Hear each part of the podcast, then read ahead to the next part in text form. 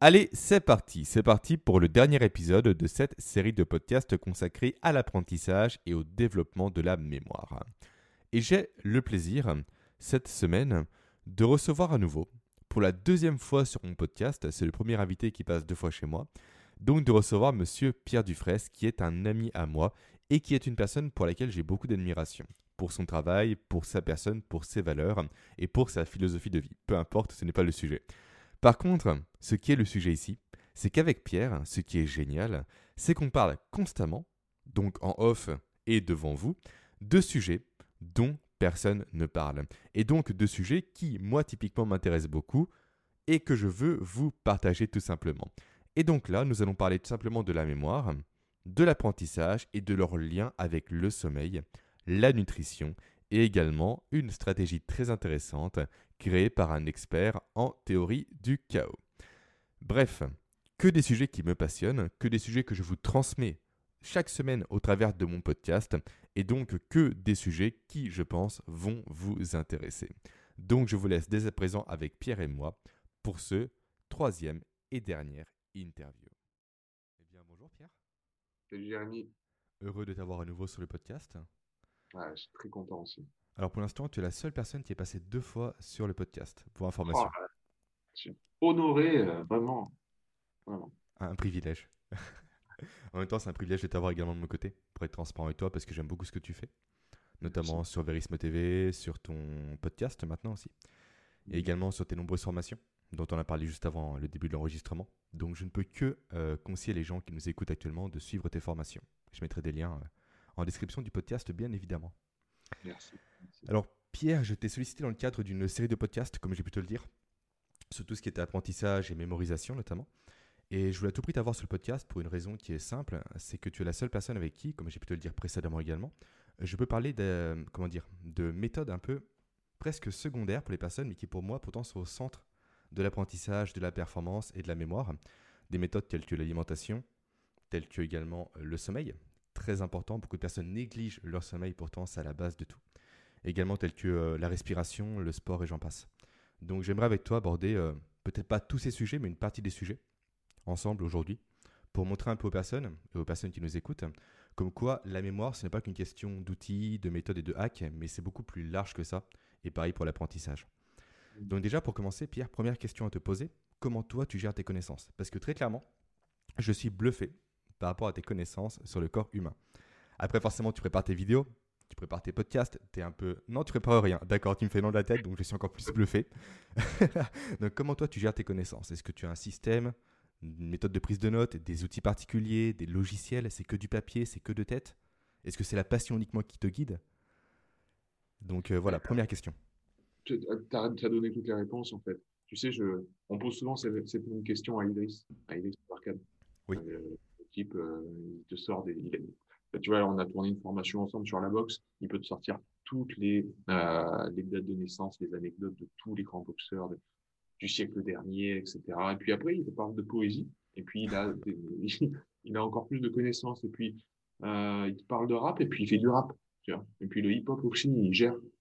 Puis après, il te parle de géopolitique. Il dit, mais ça s'arrête quand? Quand est-ce que ça s'arrête tout ça et en fait, euh, il te dit, quand tu lui poses cette question, il dit, mais euh, il faut toujours euh, faire les choses par amour, en fait. Il faut que tu aimes la chose. À partir du moment où tu aimes la chose, tu vas tout retenir.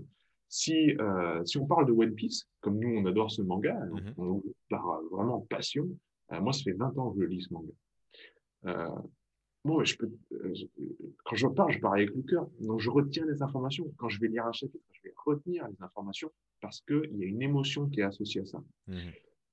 Si on prend le, système scolaire actuel qui essaie de nous faire rentrer des informations de force dans la tête, encore une fois pour citer Idriss, euh, ça, l'apprentissage, ça peut être un, paradis comme un, enfer.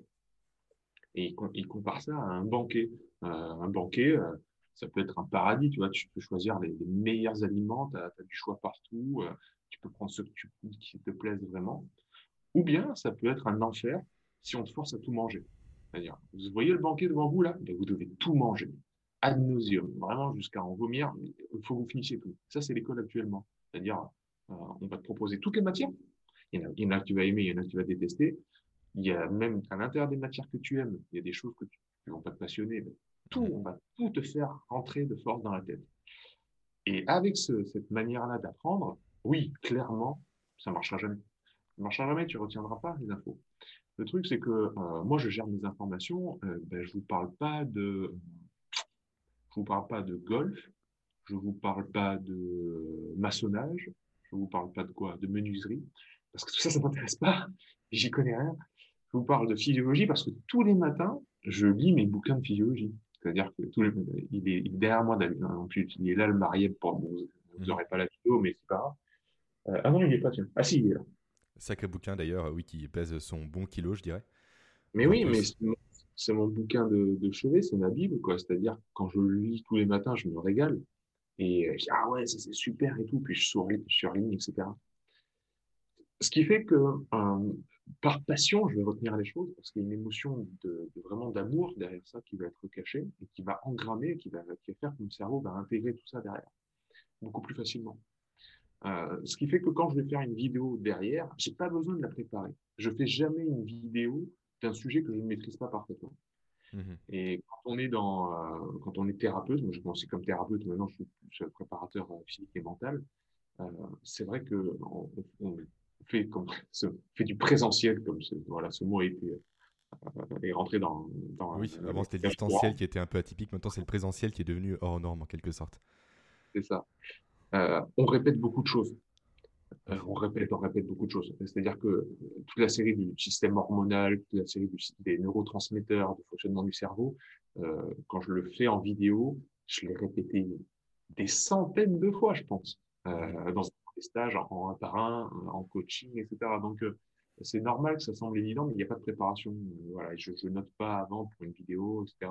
J'ai juste la structure dans ma tête, mais j'ai aussi Jean-Louis, mon tableau blanc, qui, c'est des bullet points qui me rappellent à l'ordre aussi, qui structurent ma pensée. Donc, euh, voilà. Alors, comment je gère mes, euh, informations euh, C'est simple. Je, gère mon intégration d'abord. Si, tu as fait une série sur la mémoire, tout le monde a pu te dire, c'est bien beau le fait, l'acte même d'ouvrir un livre et d'essayer d'apprendre, mais ce qui est important, c'est la mémorisation, ça se passe la nuit, ça se passe par au niveau de l'hippocampe, dans le cerveau surtout, la consolidation du passage de, la mémoire à court terme en transformation en mémoire à long terme, c'est surtout dans la phase d'intégration euh, que ça se passe. Donc, j'ai toujours eu à cœur, j'ai bien compris ça, que si je voulais progresser en termes sportifs et en termes cognitifs, il fallait que je soigne mon sommeil. Tout à l'heure, tu as parlé euh, voilà, d'alimentation, de respiration, on va parler de tout ça, je suppose, aujourd'hui. Euh, tout ce que je vais faire dans la journée vis-à-vis de ces actes-là, euh, il faut toujours que ce soit réfléchi par rapport à mon sommeil, parce que la clé, c'est le sommeil. La clé le sommeil. Donc, euh, dans la journée, pour répondre, pour raccrocher le wagon à ta question, dans la journée, mes informations, j'y pense pas parce que je fais ce que j'aime. Voilà, je, dirige, c'est l'un de mes curseurs, je fais ce que j'aime. C'est pas le seul, hein. c'est pas le seul. Mais euh, cet amour de, de, de, de, mes actions, c'est l'un de mes curseurs, une de mes boussoles. Et je soigne après, toujours, euh, mon sommeil, euh, mon cycle surtout circadien par rapport à la lumière du soleil. Et tout ça fait que, bon, bah, ça rentre bien dans la tête. Quoi.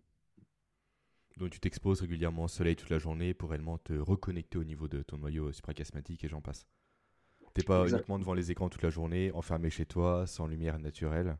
C'est même plutôt l'inverse, je pense. Ouais, euh, je, passe du temps à l'intérieur et je passe du temps devant les écrans parce que, comme toi, on, a digitalisé un peu nos activités.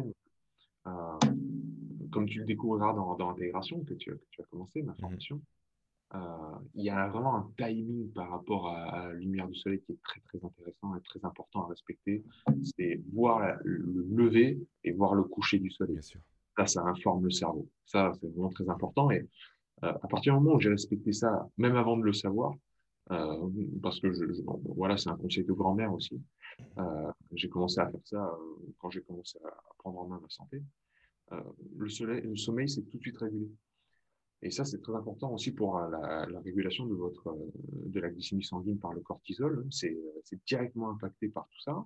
Le corps, il a il a qu'une seule rétine. Enfin, on n'a que deux rétines. On n'a que des yeux qui ont vraiment des capteurs à photons.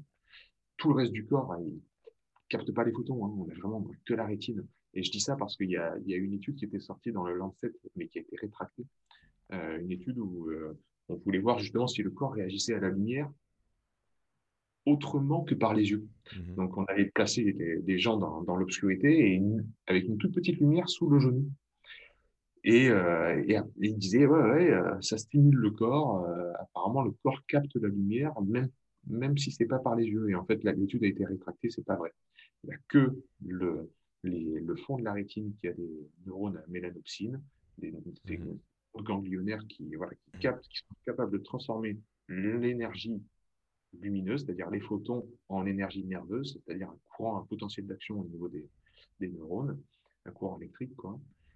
Et après, comment le corps il communique à l'intérieur de lui à travers toutes ces cellules, c'est par la température corporelle.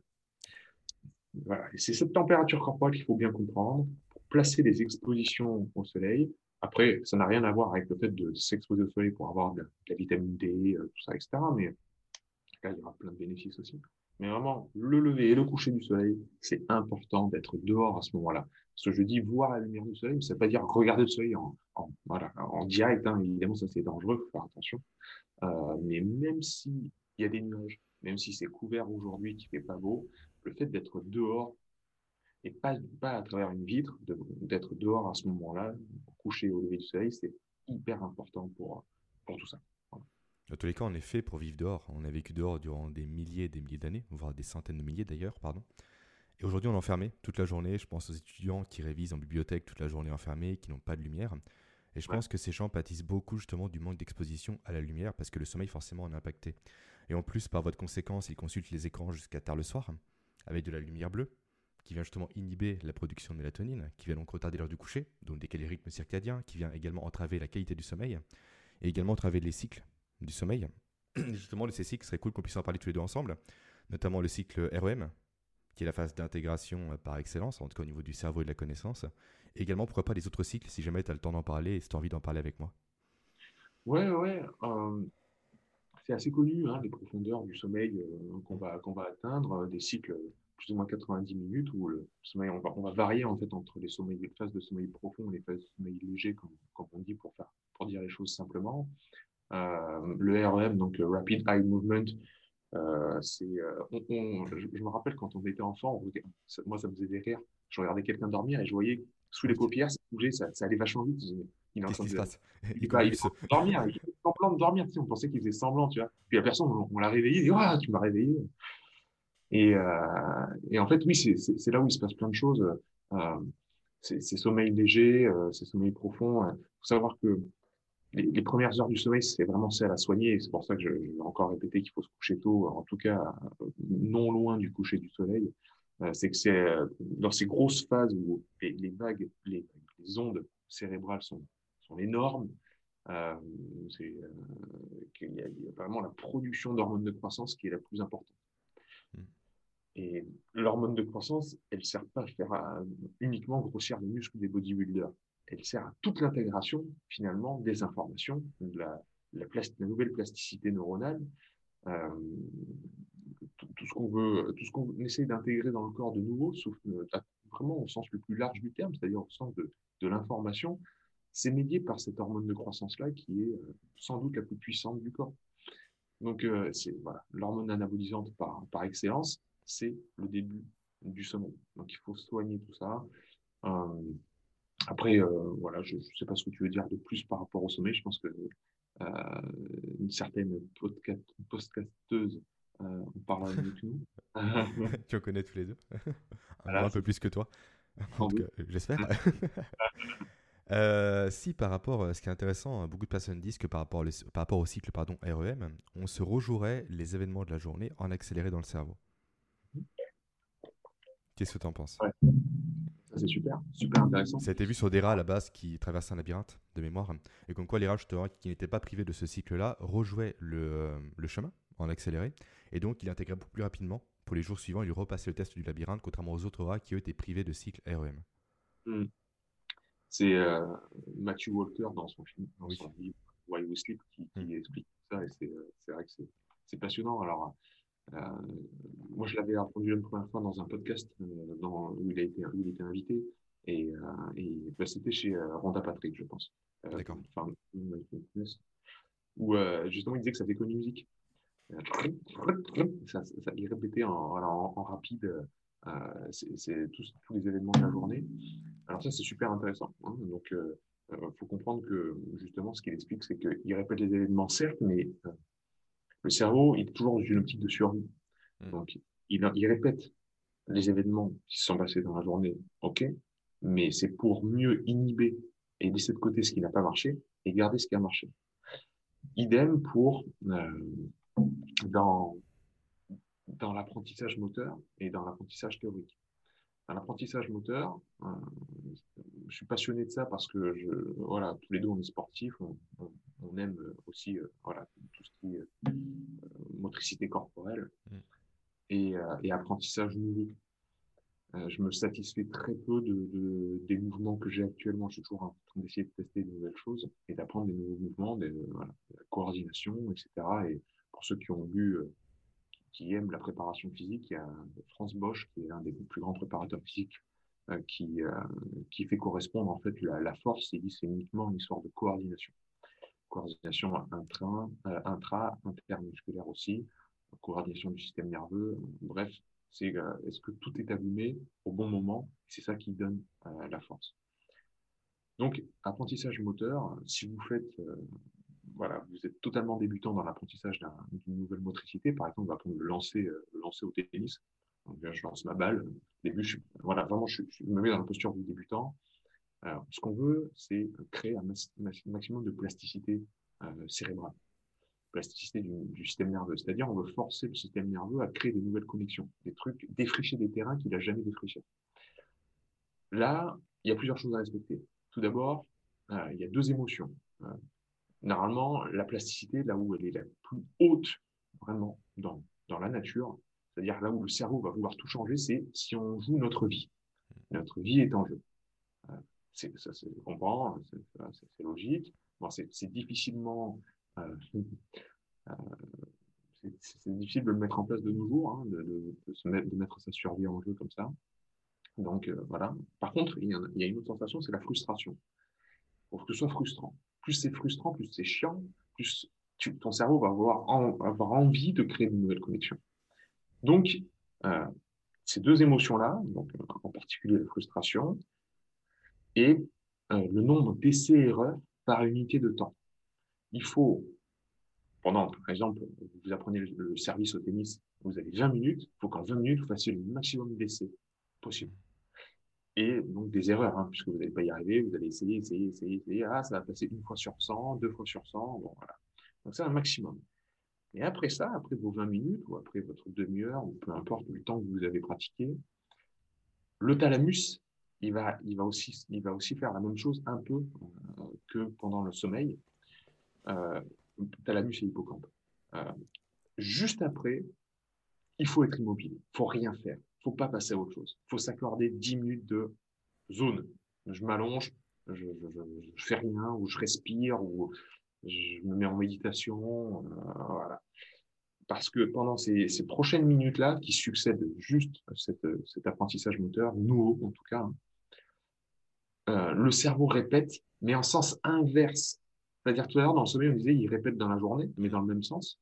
Il va répéter ce qui vient de se passer, mais en sens inverse. C'est-à-dire, il va commencer par l'événement plus tard et il va remonter chronologiquement euh, ce qui vient de se passer en répétant uniquement ce qui a marché. C'est génial, ça. Donc, c'est vraiment, c'est fou. Alors, le meilleur moyen de court-circuiter ça, et de pas d'apprendre le, service au, tennis, de lancer en tout cas une balle au service au tennis, ce serait de passer à autre chose. Ce serait de regarder son smartphone. Ce serait de, euh, de passer une autre activité. Ce serait de passer, de boire un café ce serait de faire une douche froide. Ce serait de, provoquer voilà, un courant électrique dans le corps qui fait comprendre qu'il y a, autre, y a autre chose qui se joue et qu'il faut faire autre chose. À l'inverse, à l'inverse, ça c'est pour un apprentissage moteur. Pour un apprentissage théorique, et ça je l'explique dans l'intégration, c'est la stratégie complètement inverse. C'est-à-dire, vous venez de lire un truc, par exemple, je viens de sortir mon bouquin de physio, et je viens de lire un chapitre que je connaissais pas du tout. C'est-à-dire vraiment un chapitre qui me demande de la réflexion. Euh, il a fallu que je prenne des notes. vraiment, ça me dire, ah ouais, ça, je savais pas, etc.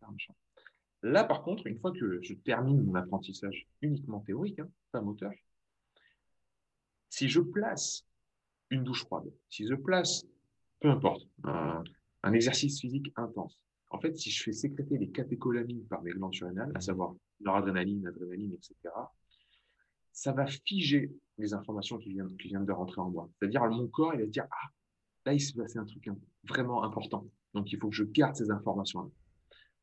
Parce qu'on passe en mode survie juste après. Euh, on se souvient tous, euh, je pense, de euh, d'où on était, comment on était habillé au moment où on a reçu une nouvelle extrêmement importante, bonne comme mauvaise. le jour où tu as, je sais pas, où tu as su que ta compagne était enceinte, je pense que tu t'en souviens, le moment où tu, comment tu l'as su, comment tu l'as appris. Voilà, c'était une émotion tellement forte que le corps dit, oh alors qu'elle soit bonne ou qu'elle soit mauvaise, l'émotion, pour le corps, c'est pareil. Il va, il va réagir de la même manière. Il va sécréter certains neurotransmetteurs, certaines hormones, etc. Mais il va, parce que pour lui, il va se dire, bon là, il y a peut-être notre survie qui est en jeu. En tout cas, c'est très important. Donc, il faut que je retienne l'information. Et généralement, on se souvient très bien que, euh, voilà, le 11 septembre, euh, il y a eu des attentats, dans quelle situation on était, euh, si on était en voiture, si on était chez soi, comment on était habillé. On se souvient des détails. Donc, si vous voulez apprendre une nouvelle chose, un poème, si vous voulez apprendre quelque chose de nouveau, uniquement théorique, mais pas moteur, euh, et bien figer l'information avec un choc derrière, une douche froide, un bain froid, que sais-je, un truc qui, qui secoue comme ça. Alors qu'on fait tout le temps l'inverse. Euh, les gens, ils boivent trois cafés avant le travail, mmh. euh, ou avant, ils se disent, je veux me mettre dans un état d'alerte avant, comme ça, je vais bien apprendre. Non, non, non. Là, il va y avoir un bruit de dopamine, c'est-à-dire, dans, dans le bruit trop fort, on va pas entendre l'information importante. Il faut que ça, ça éclaircisse comme une pincée de sel dans l'alimentation, comme un tout petit peu de poivre. Il faut que ça sorte, il faut que ça pop. Et si ça pop pas et qu'il y a un bruit de neurotransmetteurs qui est déjà très élevé, le corps ne va pas revenir. Donc euh, voilà, moi c'est comme ça que je, fais pour, euh, pour traiter mes informations. J'essaie toujours d'analyser d'abord mon état d'esprit. Est-ce que je suis déjà, je navigue déjà dans le bruit d'une trop forte activité cérébrale, c'est-à-dire je me réveille, je suis déjà plein d'adrénaline, il y a des mauvaises nouvelles la veille, j'ai déjà le petit vélo qui tourne dans la tête. Là, je sais que l'information ne va pas rentrer. Je suis en trop plein et je suis pas dans le bon état d'apprentissage. Euh, J'explique aussi dans, dans l'intégration, c'est une forme de, euh, le cerveau utilise la dopamine et certains neurotransmetteurs, et certains pardon, récepteurs à la dopamine pour euh, avoir un, circuit, deux circuits qui s'appellent le go et le no-go. Mmh. C'est-à-dire le go, c'est pour rentrer dans l'action.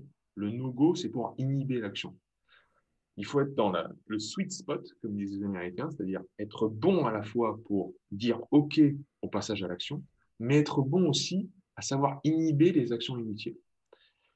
Et l'apprentissage inutile aussi. Et si je suis en état d'alerte très fort, euh, encore une fois, parce que j'ai bu 25 cafés, c'est pas mon cas, mais ou euh, que euh, j'ai une mauvaise nouvelle, ou peu importe, je vais être très fort dans le go et très fort dans le no-go. C'est-à-dire que je vais être très mauvais à choisir la bonne action et très mauvais à inhiber les, mauvaises actions. Et ce qui fait que euh, les informations ne vont pas bien arriver en moi. Donc, il faut, ça passe toujours par euh, l'étude de son propre état nerveux d'abord, dire, bon là, est-ce que je suis prêt à faire un apprentissage théorique, à faire un apprentissage moteur? Et si ce n'est pas le cas, quels sont mes outils pour me réaligner? Et en outil, tu ferais quoi justement euh, Méditation, euh, cohérence cardiaque, respiration? Qu'est-ce qu'il y a comme outil justement si jamais tu n'es pas dans le, bon instant présent, on va dire, pour te former, mm. mais que tu dois te former? Parce que tu as mm. envie, parce que je sais pas, tu dois le faire, peu importe. Quels sont les outils que tu mets à disposition des gens justement pour leur permettre de, switcher de mode? Bah, Ça dépend voilà, donc de cet état d'esprit, mais imaginons que la personne arrive avec un état nerveux justement où c'est trop, voilà, et état d'alerte euh, Rosal, comme disent les Américains, c'est max, c'est genre j'ai bu 25 cafés. Ok, donc il y a, y a, le corps il est, euh, il est toujours dans une, tu sais, c'est le principe d'énergie libre de Carl Friston, il est mm. toujours en, en, anticipation des choses et en, prévision de ce qui va se passer. Donc là, il y a une énergie non exploitée. Moi, pour moi, c'est la, définition même de l'anxiété, c'est-à-dire c'est une, énergie accumulée en nous qui ne s'exprime pas eh ben, il, faut, il faut que tu lui donnes un canal pour qu'elle s'exprime. Donc, euh, si la personne elle est en mode euh, adrénaline puissance 20 000, euh, clairement, si c'est mon cas, mais que je, je sais que j'ai envie d'apprendre une nouvelle chose, ou en tout cas, demain, il faut que, je sais pas, moi, j'ai j'ai un impératif et il faut qu'une nouvelle information, j'arrive à l'intégrer. Visiblement, je suis pas dans le bon état. Et ben, je vais exprimer cette énergie-là en faisant, euh, allez, là, tu te dis, cinq minutes, maximum de burpees. Hmm. Cinq minutes de faire un exercice physique hyper intense. Ça peut être des sprints, ça peut être la corde à sauter, ça peut être un truc, mais en tout cas, ça va être très court, très intense pour libérer tout ça. Et une fois que je serai libéré de tout ça, ça va, ça va le faire. Ça peut être aussi, euh, le bain froid, ça peut être aussi une douche froide, ça peut être aussi euh, un, truc. je vais canaliser cette énergie dans un acte, un acte puissant. Alors, à quelle hauteur doit être la puissance euh, ça, Tout ça, c'est individualisé. Hein, la durée également aussi. Mais quand vous cheminez depuis un certain temps, vous vous connaissez vous-même et vous savez à peu près sur comment jouer. La respiration peut aider aussi. Les respirations qui stimulent de type Wim Hof, de type, euh, il y en a plein d'autres, hein, les respirations, Kapalabhati, euh, Vajrishka, des trucs qui sont, euh, voilà, au, niveau du diaphragme, on fait jouer vachement vite, etc. Ça peut être aussi une voie, bien que voilà, le, moteur, la motricité, pour moi, c'est quand même la voie royale. bon, ça, c'était si j'étais en niveau max. Si je suis un tout petit peu trop, si je me dis, eh, c'est pas, pas parfait, hein, pas parfait. La simple marche va aider parce que il y a ce qu'on appelle la euh, vision flow, donc le flow de la vision, c'est-à-dire quand tu marches euh, dehors et que tu vois loin et que tu vois, tu, peux utiliser ta vision périphérique et que les, les, les objets passent et se, euh, sur tes côtés, cette, vision flow F-L-O-W, hein, le flow américain, euh, fait diminuer les taux de cortisol, fait redescendre le système nerveux en mode parasympathique. Ça, c'est prouvé et reprouvé. Le système visuel, c'est notre système de scan de l'environnement. Et tant que l'environnement n'est pas euh, sûr, entre guillemets, et, safe, euh, eh bien, on, va, on va avoir de l'anxiété. Donc, si vous avez déjà de l'anxiété en vous, le simple fait de scanner gauche-droite diminue l'anxiété. Vous utilisez votre vision périphérique ou bien utilisez votre doigt, vous sur votre doigt vous décalez, vous essayez de suivre votre doigt avec le regard et vous revenez devant, etc. Le simple fait d'utiliser sa vision périphérique calme le système. Donc, c'est bête à dire. Hein. J'utilise plein de mots complexes, des trucs. Euh, voilà, mais si vous êtes euh, un petit peu nerveux, sortez dehors, marchez, cinq minutes, revenez, vous allez voir à quel point vous allez bien vous sentir. Et euh, idéalement, en pleine nature, je dirais également. Idéalement, en pleine nature aussi, je dirais. Au contact des arbres, des fleurs, comme ça, en même temps, on produit du GABA qui est un régulateur également du système nerveux, donc ça va aussi tempérer un peu le, justement l'anxiété qu'on peut avoir en nous. Mais bien sûr, pieds nus dans l'herbe, euh, voilà. Si par contre, plus en dessous, je me réveille, je suis vraiment, euh, je suis un peu je suis comateux euh, dans le coltard, tout ça. bon, bah là, ça va être, ça va être autre chose. Je vais vouloir peut-être me stimuler d'une certaine manière, mais il faut que j'y aille tranquillement et faut que parce qu'il faut, faut pas non plus que je me mette en mode guerrier, quoi. Hein. parce que sinon, en mode guerrier, les informations, encore une fois, ne rentreront pas. Mm. Donc là, la respiration, pour moi, c'est assez royal. Et ça, c'est souvent le matin. C'est-à-dire que le matin, je me réveille, je suis énergétique. Si j'ai envie, je peux faire n'importe quoi. Parce que je dors bien, etc. Donc, si j'ai envie de faire du sport, je fais du sport. Si j'ai envie d'étudier, j'étudie, etc. Donc, pour moi, c'est très facile, là, d'être dans, dans, le détail et dans la finesse. Et là, la respiration, c'est royal. Parce que là, ça peut vraiment affiner les choses. Je peux voir que des rétentions à poumon plein vont me solidifier, me structurer. Et ça, et ce qui structure ma posture, structure ma pensée. Mhm. Donc, euh, rétention à poumon plein, ça vous rend fort. Vraiment, on se sent fort. on, gonfle les poumons, on bloque, mais coup, on se tient droit, on se, sent bien, et les pensées aussi vont dans le même sens. Ça, pour moi, ça me suffit. Si par contre, je, me réveille le matin et je suis vraiment crevé, vraiment au bout du rouleau, euh, là, je vais, je vais pas forcer la chose. Je vais faire euh, le, je vais utiliser le, mode d'action où la plasticité est au niveau zéro. C'est-à-dire une nouvelle connexion, etc., niveau zéro. Pour toi, ce serait quoi, toi? Moi, le matin, à rien faire, tu veux dire? Vraiment au niveau zéro? Le, Là où la plasticité du cerveau est, euh, zéro, c'est-à-dire il n'y aura pas de nouvelle connexion. le, le, cerveau ne va, ne va rien changer. Moi, typiquement, toi, si je suis HS un matin, si j'ai pas le courage ou autre, etc., c'est me plonger dans un mondial, dans une bande dessinée ou autre, où typiquement, j'ai rien à faire. Je savoure, en fait, je fais ça tous les soirs naturellement, parce que moi, j'ai un gros rituel dans ma journée. C'est commencer ma journée par de la formation. Déjà de la lecture, après des mhm. formations qui sont visuelles, les tiennes par exemple en ce moment. Et le soir, c'est finir par un mandia, par une bande dessinée ou par un roman vraiment sans prise de tête. Et effectivement, ça cadre ma journée.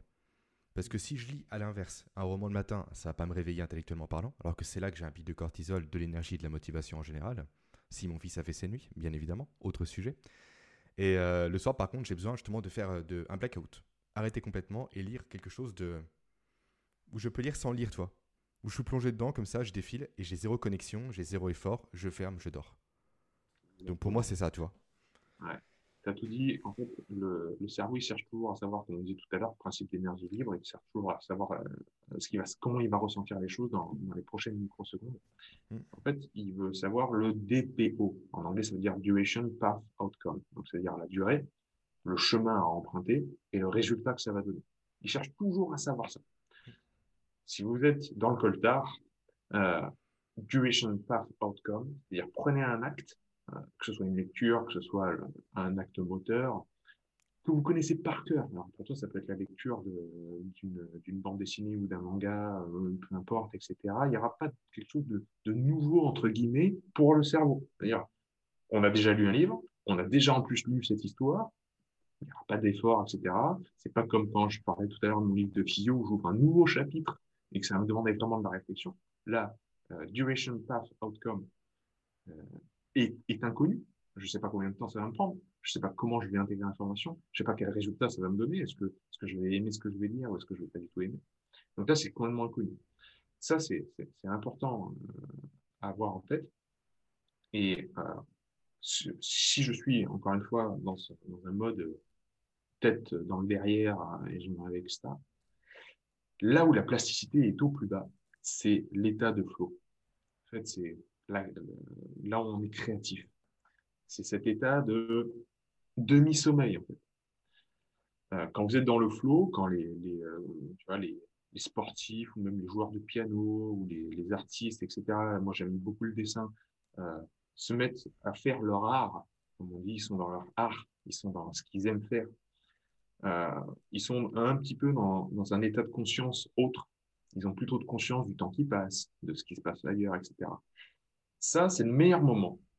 La, plasticité neuronale, là, elle est vraiment au niveau zéro. C'est-à-dire, on confond souvent les deux. C'est-à-dire, les gens pensent que la plasticité, c'est à rechercher et, c'est à associer à cette état de, zénitude et de bien-être dans ce qu'on aime faire, dans l'art, dans la musique ou dans le dessin. Non, pas du tout.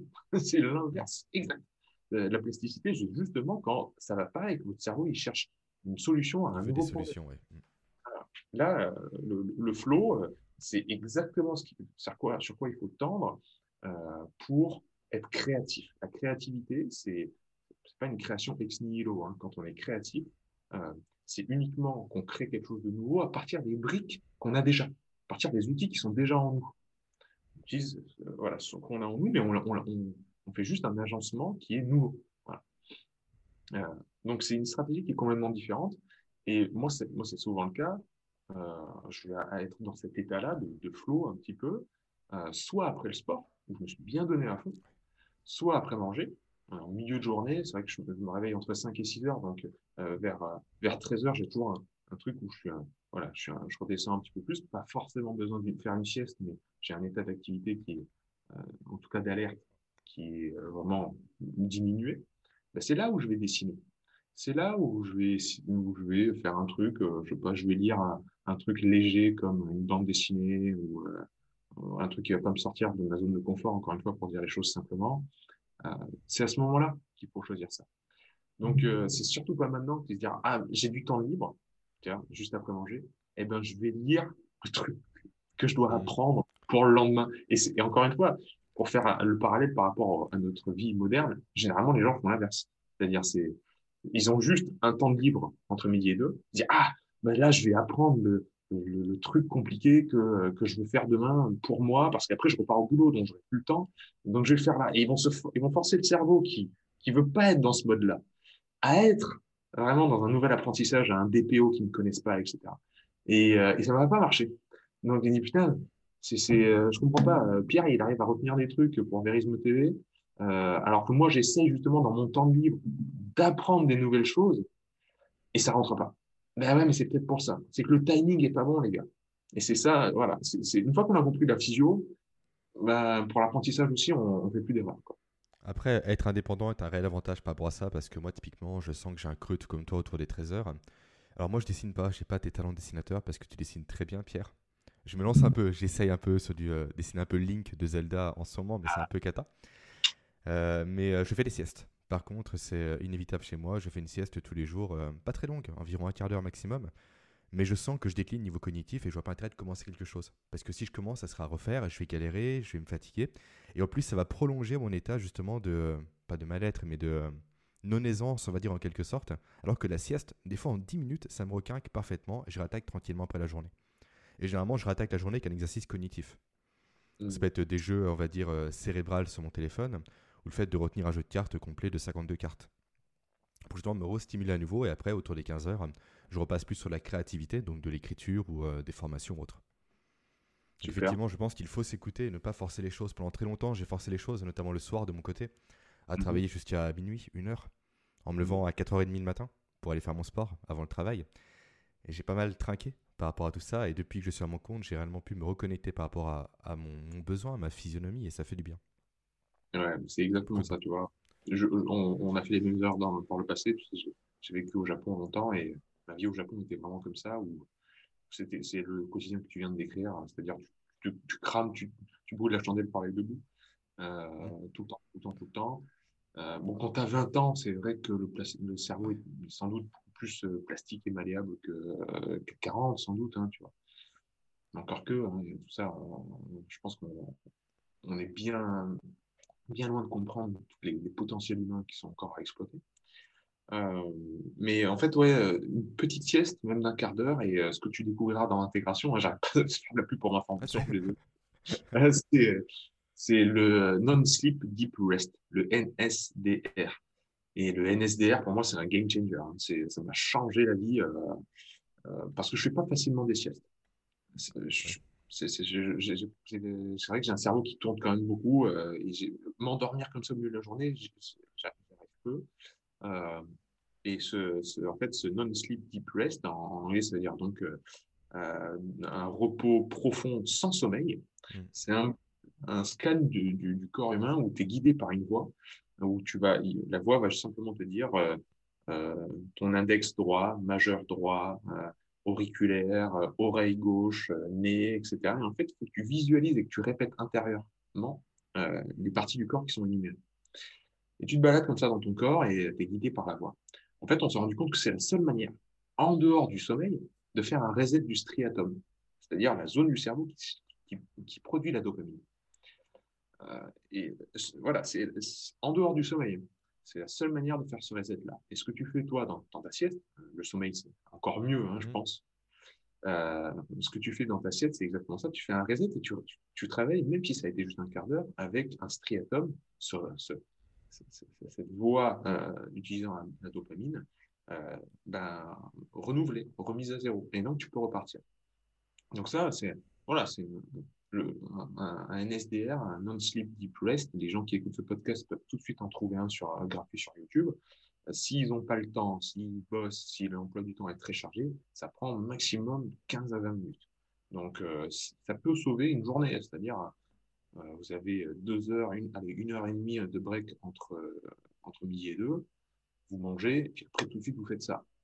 Et ça va vous permettre de repartir dans l'après-midi avec un cerveau, entre guillemets, neuf. Un mmh. état d'esprit qui est complètement différent. moi, c'est la sieste qui a été mon game changer parce que j'ai la faculté, effectivement, de dormir en claquant les doigts. C'est merveilleux. Je me pose, je dors. Après, ça a aussi ses inconvénients parce que le soir, tu me poses devant un truc, je dors. Du moment que je mmh. suis inactif, je dors en fait. C'est simple. Mais si je reste actif, par contre, je ne dors pas. Bref c'est un fonctionnement comme un autre, on va dire. si, je te vois dormir là dans ce podcast, c'est que je raconte vraiment des trucs intéressants. C'est ça, c'est ça. Non, t'inquiète pas, pour l'instant, je suis, je suis éveillé. Malgré la nuit assez compliquée que j'ai eue, mais bon, je suis éveillé. Euh, T'as combien de temps devant toi, Pierre, pour savoir si je peux rebondir sur les éléments, si on passe au sujet Vas-y, vas-y. 3h moins 10, euh, vas-y, vas-y. il y a deux éléments sur lesquels j'aimerais rebondir par rapport à ce que tu as abordé. Le premier, c'est l'erreur, quand tu parles un peu du tennis et des rebonds. Et je pense que l'erreur n'est pas assez mise en évidence aujourd'hui, notamment en France. J'ai fait dire en Occident, mais aux États-Unis, c'est plutôt bien, bien mis en évidence. Et peu de gens le savent, mais en fait, le cerveau a des modèles du monde qui sont préconçus. Et c'est uniquement par l'essai-erreur, donc en faisant des erreurs, qu'on confronte nos propres modèles du monde à la réalité des choses. Et c'est notamment pourquoi un enfant, quand il est bébé, tout petit, il jette sa cuillère, sa fourchette tout le temps par terre. Parce qu'il va voir si la gravité ou non est un modèle qui est complètement constant ou inconstant. Si la cuillère en dehors de la table tombe ou reste en l'air. Et je pense qu'on, malheureusement, on inhibe beaucoup ça aujourd'hui parce que l'erreur est très mal vue, alors que pourtant l'erreur permet d'avancer beaucoup plus que la réussite. Parce que quand on risque quelque chose, on n'intègre rien au final. On reste sur les mêmes principes, sur les mêmes volets, mais quand on fait des erreurs, on peut corriger parfois des, petites choses, mais qui au final, mises bout à bout, peuvent donner des, vraiment des belles avancées. Qu'est-ce que tu en penses, Pierre, de, de ça, de ce sujet-là qui est beaucoup abordé en neurosciences? Bien sûr. L'erreur, euh, le problème, c'est de l'associer à l'échec. L'erreur, ce ne mm. sera jamais un échec. C'est vraiment pas des synonymes, hein, tout ça. Malheureusement, c'est vrai que surtout en France, hein, on, associe les, on associe les deux. Euh, pour l'apprentissage, pour la pédagogie, on voit dans tout ce qui se fait. Euh, bon, Céline Alvarez, avec son, livre sur la, pédagogie, a vraiment fait un travail euh, mm-hmm. formidable. Mais tous les systèmes d'éducation à l'école, ou même mais voilà, regardez tous les systèmes d'éducation qui, qui, fonctionnent à Singapour ou ailleurs. Euh, ce qui est important, c'est de laisser faire les erreurs à un organisme vivant, à fortiori un être humain, un petit être humain en, développement, un enfant, qui fasse un maximum d'erreurs par unité de temps. Encore une fois, c'est très important. Euh, parce que le cerveau, voilà, il va, calibrer et il va garder. Les erreurs, ce sont des indications comme des panneaux indicateurs pour le cerveau pour se dire ça, il faut que je le garde, ça, il faut que j'enlève. Et derrière, ce qui est important, qu'il va falloir bien gérer en termes de quantité et de qualité, c'est les corrections. Euh, c'est là où c'est vachement important. C'est que le prof, le professeur, le tuteur, le mentor, les parents. Le manager euh, également, l'entreprise. Exactement. Il faut qu'ils fournissent des bonnes corrections. La note, c'est terrible, parce que la note, il n'y a pas de correction. La note, c'est un jugement de valeur. Donc, c'est la note, justement, qui fait passer de l'erreur à l'échec. Par contre, la correction, c'est-à-dire montrer ce qui ne va pas, pourquoi on s'est trompé, etc., c'est là où ça doit rentrer en compte alors, dans, dans, dans l'exercice moteur et l'apprentissage moteur, ça va vraiment dépendre de, euh, si on prend un coach et son sportif, de, la, de, niveau d'avancée du sportif. Si c'est très nouveau, euh, comme apprentissage moteur, on va prendre un, mouvement très complexe. Alors, si on fait de l'haltérophilie, moi je suis assez passionné par l'haltérophilie, mais il y a l'arraché, où, l'arraché c'est complexe, la barre est au sol et on doit l'amener au-dessus de sa tête. Donc, elle doit traverser tout le corps, finalement. Euh, voilà, c'est, il faut que le corps est complètement plié en deux au début parce que la barre est au sol, donc il aller la ramasser au sol. Et puis après, le corps est complètement ouvert avec les bras tendus en haut, donc vous imaginez bien que toutes les articulations doivent bouger synchroniquement, enfin de manière synchrone. Euh, il y a plein de coordination, tout ça qui est mis en œuvre. Là, les, les corrections apportées par le coach, quand la personne est complètement débutante, il faut qu'elle soit le plus globale, c'est-à-dire euh, il doit lui dire des choses comme imagine que tu sautes, euh, imagine que tu veux envoyer quelque chose en l'air. On reste beaucoup dans la globalité, voire ne pas donner de correction du tout. Tu vois, il donne une seule indication et puis il laisse faire la personne le maximum d'erreurs, maximum d'erreurs sans indication derrière. Parce que la moindre chose qu'il va pouvoir donner, ça va être un interventionnisme dans, dans un système qui n'est pas encore mature d'apprentissage. Alors que une fois qu'on a les bases, petit à petit, on va pouvoir rentrer dans le détail on va pouvoir dire l'orientation de l'angle de tes chevilles et de tes genoux, pense peut-être à ouvrir un petit peu plus, euh, pense à l'ouverture de tes hanches, etc. Et ça, si vous dites ce genre de conseil-là très précis à un débutant, il va penser à ses hanches, il va oublier tout le reste et le mouvement va être complètement euh, caduque et pas du tout euh, coordonné. Et c'est pareil pour tout en fait. C'est pareil pour tout. Si on, si on se focalise sur un détail en début d'apprentissage, ce soit pour les mathématiques ou pour, autre chose, euh, on risque d'être dégoûté. Et je pense que moi, j'ai été dégoûté des maths parce que, parce que ça, quoi. Parce que euh, on se focalisait sur des, points très techniques et, et, pas du tout concrets, en fait, au lieu de voir, quand on est débutant et enfant, la globalité. Et on dit souvent, euh, les maths, c'est génial, mais il faut que ça s'inscrive dans la réalité si tu veux. Les gens aiment ça. C'est pour ça que quand on est petit, on ne parle pas de division. On dit en combien de parts de gâteau je je couper pour donner à la famille, etc. Et là, tu dis, ah ouais, je comprends, etc. Et plus on avance, plus on rajoute des lettres dans les équations, des A, des B, des C. Voilà, et ça va trop vite, en fait. Parce que en même temps, on a eu des cours d'histoire géo, et puis en même temps, on a eu des cours de français, et puis et là, hop, tu décroches. Ben, ça m'intéresse plus parce que c'est plus concret, etc. Alors que vraiment, euh, si on continue euh, à, donner à bonne dose, au bon moment, avec le bon timing et euh, avec la bonne globalité, pertinence du conseil, on va pouvoir guider la personne. Donc voilà, encore une fois, ça, ça, rejoint tout ça. Les erreurs, c'est fait pour apprendre, vraiment. Et, et c'est pas du tout synonyme d'échec. Et je trouve que ton exemple de l'arraché est très intéressant parce qu'on peut rebondir sur notre sujet qui est la pratique délibérée. Parce que l'arraché, c'est composé de plusieurs mouvements, qui est un, soulevé de terre quasiment au début, après aussi a un épaulé jeté, etc. Et généralement, plus on avance l'apprentissage, plus on aura tendance à, décomposer les mouvements. Pour réellement perfectionner chaque partie du mouvement global, et la suite, on va tout intégrer pour justement faire un arraché qui est parfait. Et je pense que beaucoup de personnes également veulent corriger trop de choses à la fois aujourd'hui. Par exemple, sur un discours, sur une prise de parole, les gens veulent bien articuler veulent prendre leur temps, veulent jouer sur les variations de la voix, etc., tout en même temps. Alors que si l'inverse, elle se focaliser à 100% sur un seul élément pendant 3-4 conférences, par exemple les silences, elle pourrait réellement s'améliorer, avoir un feedback en se filmant typiquement, pour se corriger par la suite, et après implémenter autre chose une fois que la chose A est déjà intégrée. Exactement. Oui, tu voulais rebondir? Non, et je trouve justement que ton exemple de l'arraché est très parlant parce que c'est plusieurs mouvements en un seul. Là où un développé couché, par exemple, c'est un seul mouvement. Encore, on peut le décomposer aussi entre le haut, le bas, la phase négative, excentrique et j'en passe. Le placement du mm. dos, si on peut aussi. C'est un peu moins parlant potentiellement, mais on peut également. Mais l'arraché, effectivement, est une succession de mouvements différentes qu'on peut travailler de façon isolée pour s'améliorer sur le geste global. Bien sûr. Le problème, c'est. Enfin, le problème, non, pas du tout. C'est euh, juste pour revenir à cette motricité-là et, parler encore un petit peu de ça, il faut toujours se demander si c'est euh, ce que les Américains appellent open loop ou closed loop. Mmh. Open loop, ça va être euh, quelque chose qui euh, tu vas pouvoir répéter euh, régulièrement. comment dire C'est comme la marche, c'est comme courir à pied, c'est comme le vélo, c'est comme c'est comme l'arracher. Tu tu vois pas le résultat tout de suite. toi, tu vois pas visuellement le résultat. C'est un mouvement que tu peux répéter, répéter, répéter, répéter. La marche, par exemple, courir. Voilà, tu pars courir, etc. Par contre, tu vois, les seules informations qui te viennent, c'est les informations de ton propre corps. Euh, et, mais tu peux faire beaucoup d'essais-erreurs. Enfin, tu tu comme l'arracher, tu peux faire un maximum de répétitions en très peu de temps. Mais les seules corrections qui vont venir, euh, en tout cas, qui vont te dire si c'était bien ou pas bien, ça va être extérieur, ça va être ton coach, euh, etc. là où, à l'inverse, les close loop, tu as par exemple le service au tennis, comme on voyait tout à l'heure. Est-ce que la balle a passé le, filet ou mmh. est-ce qu'elle est faute Tout de suite, tu vas le voir, tu vas voir le résultat. Et là aussi, tu peux faire un maximum d'essais-erreurs, etc. Là, c'est important de savoir euh, différencier les différents, types de mouvements pour pouvoir placer les consignes, extérieures ou pas, euh, pour pouvoir placer le maximum d'essais-erreurs, c'est-à-dire par unité de temps, encore une fois, euh, et bien calibrer justement son apprentissage moteur. Donc, ouais, je te rejoins. en fait, il n'y a pas de trop, il n'y a pas de pas assez hein, au niveau des conseils, au niveau de. Il y a uniquement une valeur, c'est la justesse. Il faut que ce soit juste, il faut que ce soit approprié si on reste toujours dans le monde quantitatif, euh, on va vers toujours des, guerres de chapelle où, euh, par exemple, si on reprend l'haltérophilie et la musculation, ce sera toujours une, méthode qui préconise la série unique versus une méthode qui dit non, non, non, on ne peut pas faire de série unique, faut faire 20 euh, répétitions, 3 séries avec 5 minutes de temps de repos, et puis un autre qui va dire ah non, surtout pas, faut faire de la pliométrie, puis il faut varier les tempos, après il faut faire l'isométrie, etc. Et tout le monde va te sortir des trucs. Toujours être dans le quantitatif.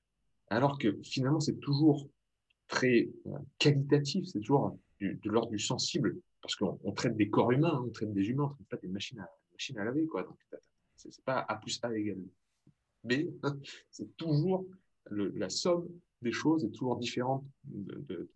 Enfin, le total est toujours différent de la somme des parties, quoi. Et il faut, faut vraiment euh, sortir de cette vision très fermée des choses parce que sinon, c'est oui, c'est le monde des débats interminables sur Internet, peu importe le sujet Oui, mais tu ne penses pas qu'il faut passer par ces domaines-là, par ces dogmes-là pour en sortir par la suite?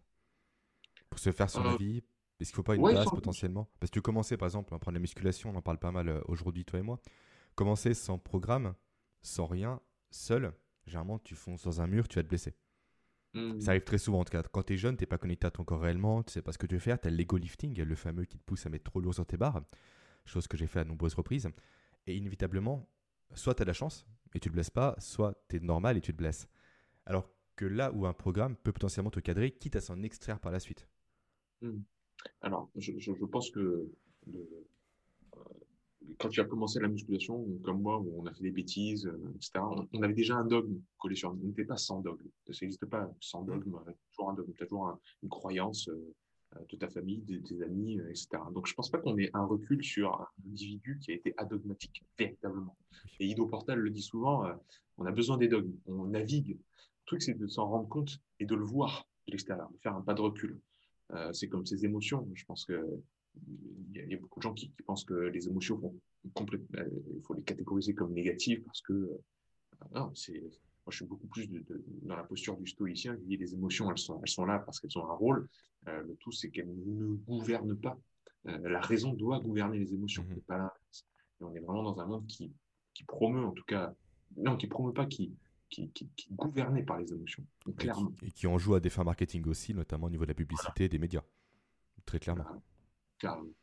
Donc, est-ce qu'il faut forcément passer par les dogmes? Je, je, pense que de, toute façon, on passe par tout un tas de dogmes. Le truc, c'est d'arriver à, arriver à se rendre compte. Et ce qui nous manquait quand on était jeune, c'était la, sagesse et la prise de recul par rapport à ça. On ne s'en rendait pas compte qu'on était mmh. dans un dogme. Parce que quand on était dans 25 dogmes différents, du matin au soir, où euh, le matin pour s'habiller, c'était le dogme de, de quel groupe euh, je fais partie au collège. Le social avec la sérotonine, etc. Je vais être intégré, pas intégré. Et tu avais tes parents qui disaient, mais tu te rends compte que c'est des bêtises, tout ça. C'est pas important. Et, et, pour toi, c'est très important. c'est vachement important. Et tes parents disent, mais tu comprendras dans 10 ans que c'est pas important. Et toi, tu peux pas comprendre à cet âge-là. Donc, euh, on n'avait pas le recul. Maintenant qu'on a le recul, euh, c'est très important de se dire, bon, euh, là, je suis dans un certain dogme parce que j'ai certaines croyances, mais il faut juste que j'en prenne conscience. Et si j'en ai conscience, ça va pas me gouverner. Je vais pouvoir déterminer ce qui marche, ce qui ne marche pas, et donc, le moment opportun de lâcher le dogme, le moment opportun d'en profiter un maximum et d'en tirer vraiment ce qui est, ce qui est intéressant dedans. Euh, et donc, de, naviguer comme ça. Et tant que tu es maître de ta barque, moi, ça, me va très bien. Euh, par contre, quand tu te fais mener par le bout du nez, par, par justement ces croyances-là qui souvent ne t'appartiennent même pas, c'est même pas toi qui les as trouvées, c'est quelqu'un qui te l'a collé dessus, euh, c'est parce que tu n'avais pas pris la place, tu n'avais pas pris la, décision, la place était déjà prise. Vos prises de décision, elles sont limitées. Hein. Votre cerveau, il a, il a un maximum de prises de décision. Euh, je crois que c'est 7 par, euh, par minute. Ou, je sais plus. Hein. C'est limité tout ça. Si vous ne prenez pas les vôtres, d'autres personnes, bien ou mal intentionnées, peu importe, vont les prendre pour vous. Et une fois que la place est prise, la place est prise. Et tant qu'on n'en a pas pris conscience, euh, c'est illusoire de vouloir mettre ses propres décisions en place.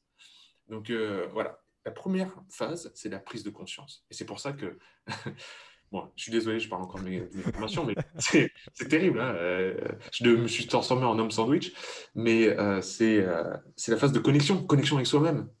Avant de penser à l'intégration, c'est ce que je viens de décrire. Tu ne peux pas intégrer si la place est déjà prise. Donc, se connecter à soi-même, puis intégration. Et une fois qu'on a intégré les nouvelles choses qui est vraiment en nous, on exprime sa force.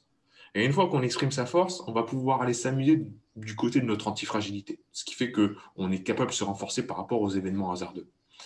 Il faut que ça suive cette chronologie-là, alors qu'on essaie toujours de rentrer dans, dans, les étapes suivantes, force et intégration, justement, hein, avant de se connecter à soi-même, de voir ce que, comment on navigue actuellement là. Sachant que force et intégration, comme tu le dis, ça n'a pas qu'un rapport avec le sport. C'est vraiment la création de connaissances, de muscles, effectivement, on est plus sur le catabolisme de façon générale pour grandir en quelque sorte. Et tout à fait, tout à fait. On ne peut que, que donner à partir de son débordement. Donc il faut que le débordement de son propre vase, ça soit rempli de, nos croyances, de nos décisions, de, ce qu'on a en nous, de ce qu'on a intégré. Ça, c'est important. Et pour savoir qu'est-ce qui est vraiment en nous, il faut déjà s'être connecté à, ce qui est sacré pour nous, ce qui compte vraiment dans notre vie. Euh, son, corps, son propre corps, connexion cerveau-muscle, ça c'est très concret, c'est dans le sport, etc. Mais c'est important d'avoir la, conscience euh, de son propre corps. C'est tout ça. C'est tout ça qui fait qu'après, j'ai ah, bah, je vais voir de quoi je vais remplir mon propre flacon. Une fois qu'il déborde, vraiment qu'il déborde d'énergie, de, choses qui sont à moi, d'informations, j'exprime ma force. ça ne peut, pour moi, ça ne peut que suivre ce cheminement-là. Mmh on est sur une pyramide, il faut poser la base avant de monter dans les étages. Euh, tu parles de Nassim Nicolas Taleb, ce qui me permet d'introduire une notion euh, assez intéressante qui est celle de via negativa. Tout à l'heure, tu as parlé euh, par rapport au sommeil du fait que le sommeil au début commence à déconstruire les éléments avant de construire des éléments. Quand, le cerveau déjà épure les choses avant d'en ajouter des nouvelles. Et on est en plein dans le, la via negativa, développée, développé pardon, par, par Taleb. Peux-tu nous en parler un peu? Et peut-être faire son lien avec aussi l'apprentissage, pourquoi pas? Pourquoi déjà pas enlever des choses futiles dans sa vie avant d'ajouter des choses compliquées? Exactement. Ouais, euh, Taleb utilise la, ce, concept de via negativa, donc la, la, voie négative, mm. euh, qui me dit que enlever une mauvaise chose apporte beaucoup plus de bénéfices que de rajouter une bonne chose. Entre guillemets, je mets des guillemets partout, mauvaise et bonne. Euh, ce qu'on pense être. parce que si on analyse nos, nos, comportements modernes, on essaie toujours de rajouter quelque chose de nouveau. Mmh. Toujours de rajouter un truc pour changer, pour aller mieux, pour aller être plus en forme, pour mieux dormir, pour, euh, pour tout, pour mieux digérer, euh, etc. Et ben, voilà. Par exemple, la digestion, pour moi, c'est le top du top pour exprimer ça. C'est-à-dire, euh, les personnes disent Ah, j'ai fait un gros repas, qu'est-ce que je peux prendre pour digérer? Mais surtout, ne prends rien. C'est-à-dire, ils, vont te parler de jus de citron, ils vont te parler de, vinaigre de cidre. Dire, là, tu viens de trop manger. Pourquoi tu veux rajouter encore un truc que ton corps va devoir digérer? C'est débile ton histoire. Euh, la meilleure chose, c'est de ne rien faire. Et donc, euh, via negativa, c'est euh, même dans, nos habitudes, hein, on a beaucoup plus, tirera plus de bénéfices toujours à enlever quelque chose qui est négatif, une mauvaise habitude, peu importe, plutôt que de rajouter une, habitude qu'on pense être bonne. donc, on le voit partout. dans le, cerveau aussi, il exprime extrêmement bien ça dans les tous les processus en fait d'inhibition. Mmh de processus d'inhibition partout. C'est-à-dire qu'il y a plein de choses qui sont déjà là. Tous nos neurones, on dit souvent, tu sais, on n'utilise que 10% de notre cerveau. Mais c'est logique, parce que imaginez une planète où il faut qu'il y ait, euh, où chaque, chaque habitant, c'est un neurone. Ça, c'est votre cerveau. Euh, si on voulait avoir une communication claire avec un alien, par exemple, on voudrait donner la parole à un seul humain ou à un groupe, à maximum de 10 humains. Mais on ne voudrait pas que tout le monde gueule en même temps pour parler à l'alien. C'est exactement ça le cerveau. Lui, il veut l'information, il faut il faut, il faut qu'il tire une flèche qui est claire. Donc, il faut qu'il y ait certains groupes de neurones qui s'allument en même temps, mais pas tout le monde. Donc, c'est pour ça que ces 10%-là, ils sont très qualitatifs, mais il ne faut surtout pas qu'on rentre dans le monde de la quantité, encore une fois, à allumer tout le cerveau d'un coup, parce que ce ne sera pas productif, ce ne sera pas intéressant et pertinent, encore une fois, dans une stratégie de survie. Euh, donc, euh, il y a plein d'inhibitions partout. Et tu vois ça au niveau du, système musculaire aussi. Tu as les, organes tendineux de, Golgi, euh, ils sont là pour inhiber la force. C'est donc c'est les, plus gros, euh, c'est les ennemis des haltérophiles. C'est eux qu'on essaie d'inhiber au maximum pour exprimer tout notre potentiel euh, nerveux et musculaire. Ils sont là pour inhiber parce que préservation du muscle, préservation des tissus, dès que ça commence à s'étirer un petit peu trop, hop, ils allument une, lumière rouge qui fait que le système nerveux va arrêter de contracter le, muscle. Bon, mais c'est encore une inhibition. C'est-à-dire que pour faire sauter ces verrous-là, il faut les taper vraiment dans la survie, où, euh, où ton, voilà, un être cher va, risque de se faire écraser euh, par une voiture. Eh ben, c'est là où le rush d'adrénaline va être tellement puissant que ces, ces verrous vont sauter et tu vas courir sans doute le sprint le plus rapide de ta vie. Euh, au-delà de ça, volontairement faire sauter ces verrous, c'est extrêmement dur. C'est pour ça que tous les sportifs de haut niveau, par la répétition, par le conditionnement mental, arrivent très loin euh, dans, ce sautage de verrous euh, et de, déblocage de certains potentiels. Mais quand tu utilises, tu, regardes le corps partout après. Hein, euh, idem pour les neurotransmetteurs ou d'autres choses dans la cellule tu as plein de choses qui sont déjà séquestrées, en fait, des trucs qui sont sous forme de potentiel et qui sont relâchés que quand il faut. Mais sinon, on les inhibe, on les laisse de côté pour pas qu'ils s'expriment. Les hormones aussi fonctionnent comme ça. Donc en fait, on n'est que des, des, potentiels sur pattes, comme je viens de dire, euh, qui cherchent à s'exprimer mais l'inhibition est extrêmement, extrêmement importante. Donc, euh, Taleb, euh, il exprime euh, de cette manière-là aussi en parlant du jeûne, en parlant de enlever, enlever des choses. Et on voit bien que le courant minimaliste, qui, est grande presse en ce moment, le, le fait de faire beaucoup plus de choses avec moins, en fait, en tout cas d'enrichir sa vie en vidant finalement sa vie, et eh ben, est vraiment en vogue. Quoi. Les gens se retrouvent. Donc, voilà. Un gros levier d'inhibition du corps humain, c'est la respiration également, euh, qui n'a rien à voir avec la performance bien évidemment, mais souvent les gens pensent qu'on meurt noyé, mais on ne meurt pas noyé, on meurt en respirant sous l'eau. Parce qu'on ne peut pas retenir sa respiration euh, indéfiniment. Le corps, au bout d'un moment, arrête. Il respire contre notre volonté, il se force à respirer. On ne peut pas se suicider en bloquant son nez, tout simplement. On va forcément respirer un moment ou l'autre. Donc oui, effectivement, le corps est beaucoup euh, est plein d'inhibiteurs, on va dire en quelque sorte. Pour la masse musculaire aussi, il me semble qu'il y en a un. Et souvent, des grands bodybuilders sont considérés comme étant justement des défaillances par rapport à l'inhibiteur en question. On pense notamment à Coleman, qui a une masse musculaire juste assez énorme, qui faisait 140 kg sec, je crois, sur scène, ce qui est démentiel. Et je crois effectivement que son succès, que sa masse musculaire était dû justement à, une défaillance au niveau de son inhibiteur de masse musculaire. C'est à mhm. vérifier, hein. j'ai plus les sources euh, en tête, mais c'est à vérifier. Ouais. Mais les facteurs de croissance sont toujours, euh, euh, que ce soit l'IGF-1 ou l'hormone de croissance, etc., soumis aux, inhibiteurs. Parce qu'on ne veut pas avoir, par exemple, la croissance hein, qui a lieu entre 12 et 16 ans, ou un peu plus tôt, un peu plus tard. ça ne s'éternise pas tout, tout, tout, au long de la vie. Sinon, on va vers du gigantisme, on va vers des trucs. Il y a eu le cas, effectivement, que le plus grand du monde qui n'a pas eu ce facteur-là et qui faisait 2m20, 2m40, je ne sais plus. Euh, ben, il, y a eu, euh, il y a eu Robert Wadlow à 2m72, mais il y en a eu plein d'autres. 2m72, pardon, j'étais encore loin du compte. Et je crois qu'il grandissait encore dans son sac. Il n'y avait pas un truc comme ça où le mec n'arrêtait pas de grandir et... parce que le facteur était encore présent. Quoi. J'ai vu, il y avait une statue de lui au Canada quand j'y étais avec ma compagne qui le représentait. Il est juste monstrueux. quoi. Oui, oui, tu, tu, es clairement pas. Déjà, tu, je m'occupe d'une équipe de basket euh, féminin. je rencontre souvent des, des, joueurs de basket pro. quand tu es face à eux, même s'ils font à 2m10 ou quoi, tu vraiment, c'est vraiment l'impression d'être face à des géants. Vraiment, tu te dis, mais on n'est on pas de la même espèce. c'est pas possible. En plus, faire de ma part, t'es pas, pas petit, Pierre. Tu fais 1m80, je crois, non?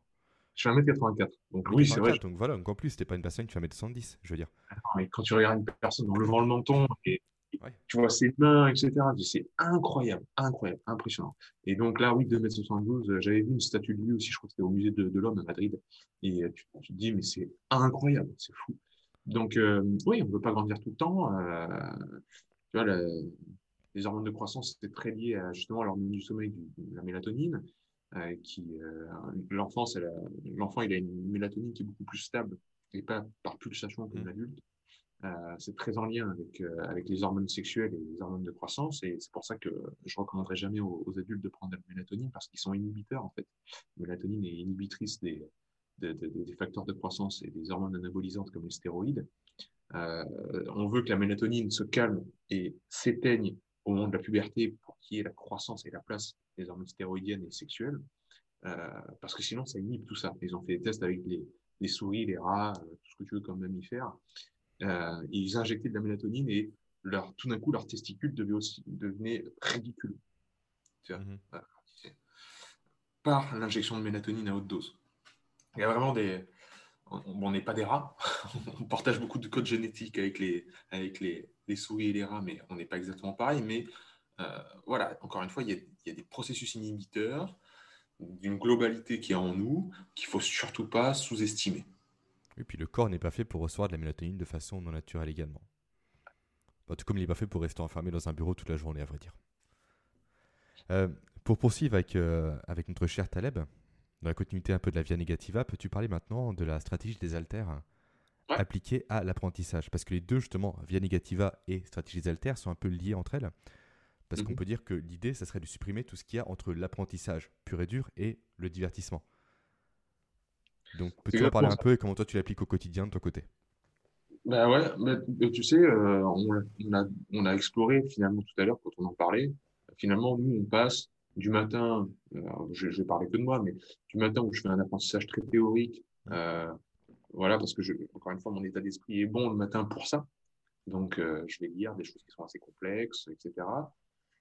Dans des ouvrages de référence, c'est-à-dire pas des ouvrages qui ont été écrits par euh, Joel Rigolo, un gars sur YouTube qui sort son premier bouquin, un perroquet qui fait une vidéo sur YouTube, par des gens de terrain qui ont été reconnus par les pairs, l'ouvrage, c'est la référence. Ça peut être un grand classique aussi. Hein. Ça peut être Victor Hugo, euh, des choses qui ont, qui ont traversé les âges. Et ça, c'est un autre effet qui s'appelle l'effet Lindy, dont parle Taleb aussi. Mm. c'est Taleb qui a donné ce nom-là. C'est-à-dire que c'est quelque chose qui a traversé le temps, qui est quand même l'épreuve ultime. Donc, la pertinence est là. Tu te nourris de ça. Et d'un coup, il faut que tu ailles voir l'exact opposé. C'est pour ça qu'il dit que C'est comme des haltères, une barre olympique, hein, euh, peu importe, où on a les poids sur les côtés. Il faut aller voir à 180 degrés de l'autre côté de l'haltère. Euh, la chose complètement légère, la bande dessinée, la lecture de fantaisie, euh, un truc qui te sort complètement euh, et qui va travailler ton imaginaire, qui va travailler plein d'autres façons de, ton, ton, aspect cognitif. voilà. Varier les deux, mais surtout ne pas se trouver dans le, ventre mou de tout ça. C'est-à-dire, comme j'ai dit tout à l'heure, un bouquin pas du tout pertinent, écrit par quelqu'un qui n'est pas du tout pertinent, euh, euh, un journal, encore une fois, un torchon euh, qui fait que du couvrir la, vie des célébrités, ou vous voyez ce que je veux dire, hein, la télé-réalité, ce genre de choses. La crétinerie ambiante, ça, il faut la fuir. Et se placer vraiment dans la qualité des lectures, mais de la manière de la stratégie des alters, c'est-à-dire passer des grands classiques aux, euh, justement aux choses qui sont beaucoup plus légères, mais aussi qui sont dans, leur genre des grands classiques. C'est-à-dire ce qui vous parle dans les belles BD, dans, dans les trucs légers, etc., les, séries télé qui sont qualitatives. Euh, voilà. Donc, allez chercher ces informations-là, euh, là où elles sont pertinentes finalement. C'est ça, en fait. Euh, la, voie de l'apprentissage que nous décrit Taleb. Et du coup, toi, en termes de lecture euh, simple et légère, tu nous conseilles quoi? À part One Piece, bien évidemment, que on a déjà parlé. Tous les deux, on est passionnés de manga. On a grandi, je pense, la génération Club Dorothée et animation japonaise. Donc, c'est vrai que voilà, je suis allé là. moi, j'aime beaucoup tout ce qui est Heroic Fantasy. Donc, j'ai aussi grandi et je, pense qu'on tous les deux, on a, on a été de la génération où tous les Noëls, on avait soit Harry Potter, soit Seigneur des Anneaux qui sortaient au cinéma. Mmh euh, donc, euh, ça, ce sont des univers complètement à part, extrêmement bien écrits, parce qu'il faut dire que Taleb, euh, Taleb, pardon, Tolkien, Tolkien, Taleb a tout fait aujourd'hui. C'est clair, il écrit Seigneur des Anneaux, euh, il écrit Harry Potter. Tolkien, c'était un génie ah, incroyable. C'est un linguiste de base, c'est un linguiste. il a inventé des langages. Il, a il, y a un film qui a été fait sur lui que je recommande chaudement. Euh, bref, l'heroic fantasy, les bandes dessinées aussi beaucoup, les mangas, euh, qui sont des chefs-d'œuvre, hein, vraiment des chefs-d'œuvre. Mais c'est vrai, qui, sont qu'on qualifie comme légers parce que de fiction, des œuvres de fiction. Euh, Dune, si on dit Dune, c'est un monument le truc, quoi. Euh, mais il y a des, valeurs qui sont extrêmement fortes. Si vous lisez One Piece, vous allez voir les valeurs de, la camaraderie, vous allez voir les valeurs, des valeurs très humaines aussi. Euh, dans, dans une bande dessinée euh, japonaise. Euh, voilà. Donc, on peut chacun trouver, trouver ses choses. Hein. Là, je me, je me, suis repris les Calvin et Hobbes. Tu vois, les Calvin et Hobbes, il y a tout dans Calvin et Hobbes. Calvin te dit des trucs sur les, sur l'école, qui veut, il veut jamais aller à l'école, et comme ça, et sur l'éducation. Enfin bref, c'est un enfant qui parle à son tigre, à son tigre en peluche, quoi. C'est, c'est fabuleux, fabuleux. Voilà. Et sachant qu'il ne faut pas avoir euh, les stéréotypes en tête, comme quoi la bande dessinée et le manga sont des, euh, destinés aux enfants ou sont uniquement drôles et fun. Il y a des bandes dessinées qui sont très sérieuses. Des mangas également, typiquement, je prends Death Note, que tu dois connaître, je pense, Pierre, qui est très sérieux, qui parle quand même de mort, de domination du monde, de complot, de stratégie, de, d'intrigue policière et j'en passe. Et je pense que les gens ont beaucoup trop aujourd'hui l'a priori comme quoi la bande dessinée c'est pour les enfants parce qu'ils sont restés au schtroumpf que eux-mêmes lisaient durant leur enfance. Et malheureusement, beaucoup de, grands chefs-d'œuvre, de classiques, ne sont pas lus à cause de ça. Typiquement, je pense à Camelot, qui est également en bande dessinée, qui est super en BD. Quoi. Ah ouais, c'est évident. Et tout ce qui est humoristique, euh, voilà, le problème, c'est de, ne pas arriver à voir les, les, différents niveaux de lecture, de ne pas faire ce recul dont on parlait tout à l'heure. Euh, mais une fois que tu l'as fait, tu es clair avec toi-même, une fois que euh, ton identité est plus diluée dans la masse de l'information qui nous entoure, c'est-à-dire que euh, tu es clair avec ce qui est à toi, qui tu es, tu peux voir des niveaux de lecture partout et être ému euh, devant, devant les chevaux. tu peux être ému parce que tu, tu, vois vraiment les choses. Et on en parlait beaucoup avec, avec Axel, un ami que je salue s'il écoute ce podcast. J'espère qu'il écoutera. Voilà, on est, on est fan comme toi d'Heroic Fantasy, de Seigneur des Anneaux, de Star Wars, etc. Et on se disait, mais dans, dans ce perso, on peut parler des heures de, du d'un des personnages, pourquoi il fait ces choix-là, vis-à-vis de sa famille, vis-à-vis de et comment il s'engage, etc. Et voir à quel point c'est profond, et on peut rentrer dans des couches profondes, Mais c'est vrai que la génération de nos parents, en, particulier, hein, bon, peut-être parler que pour moi, mais tu leur mets ça devant les yeux, ils vont pas du tout, ils vont dire, mais c'est débile ton truc, il n'y a, rien. Voilà, c'est des clichés, c'est machin. Et, euh, peut-être parce que euh, ils ont été biberonnés par euh, un système très pyramidal de l'information où, les choses sérieuses sont dites à la télé par des vrais gens. Il faut que ce soit très concret, il faut que ce soit le journal de France 2, il faut que... Habillé en costume, etc., avec le biais de, la tenue. À partir de là, voilà. À partir de là, ça, ça requiert mon attention, c'est important. Le reste, ouais, c'est frivole. Et puis, c'est pas nous, c'est pas moi, c'est pas la société, etc. la dilution vraiment des individus euh, après-guerre, après la Seconde Guerre mondiale, dans ce néolibéralisme vraiment qui a été trop exacerbé, vraiment trop puissant, on a dilué les individus.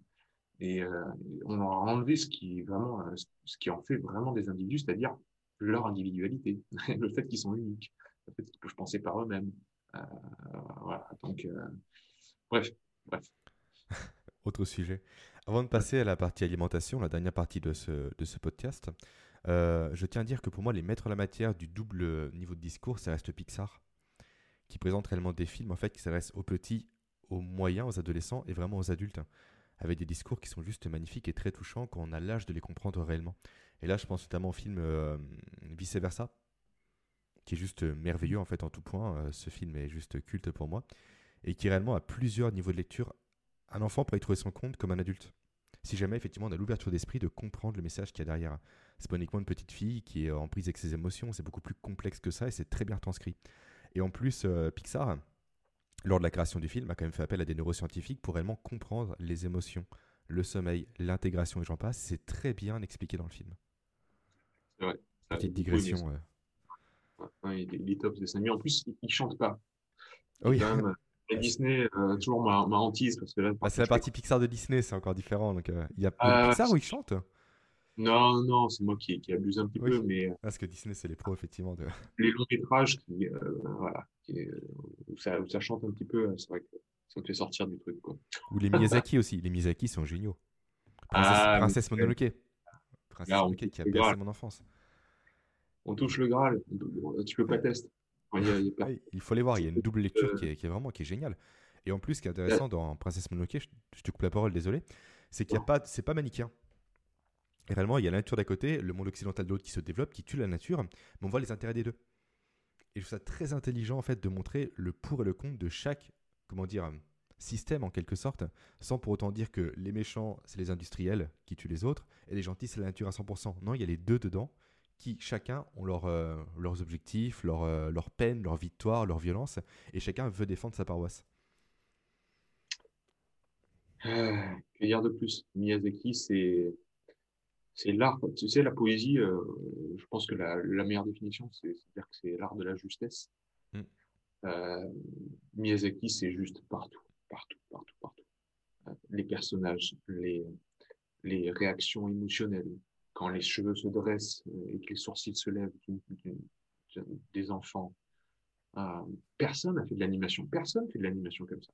Mais même il y a 20 ans, il y a des films de. Je regarde Nausicaa, euh, l'un des premiers, ou si ce n'est le premier. L'animation bat tout le monde, tout le monde, tout le monde. L'herbe, le vent. Enfin, tu regardes, le vent se lève au moment de, du tremblement de terre mais c'est à tomber par terre, à tomber par terre. Personne fait des animations comme ça. C'est d'une poésie incroyable, euh, d'une mélancolie folle.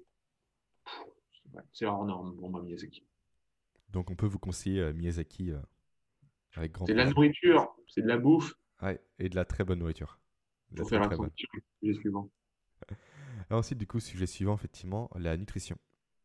On va commencer par une question toute simple, Pierre. On dit souvent qu'il faut manger du poisson pour être intelligent et pour avoir une bonne mémoire.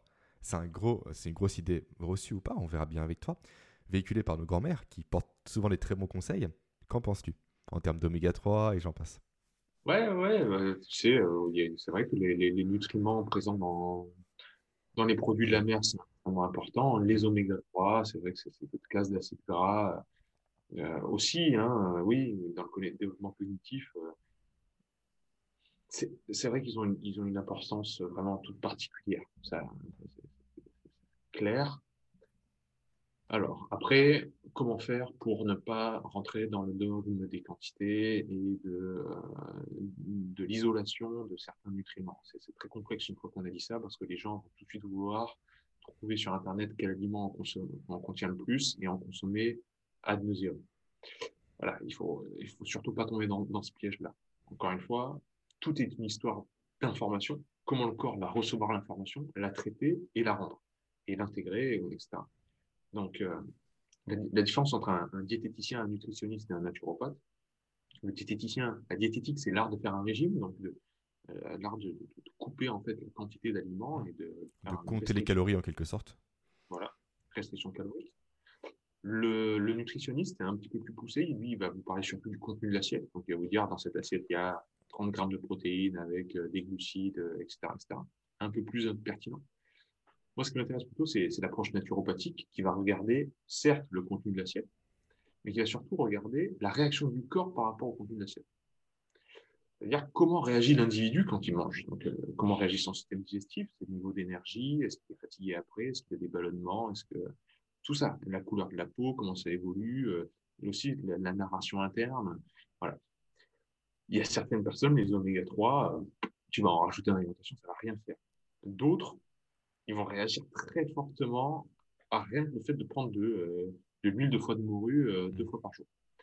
Donc, c'est très complexe parce qu'on parle quand même de cette machine incroyable, ouverte sur le monde et la plus complexe qui existe, qui est le corps humain. Donc, on ne peut pas s'amuser à, aller dans des phrases aussi simples que manger du poisson, ça va améliorer votre mémoire. on comprend qu'il y a de la pertinence un petit peu quelque part, mais euh, il faut vraiment pas qu'on simplifie les choses à ce point-là. Euh, manger, c'est important. Des bonnes choses, c'est important.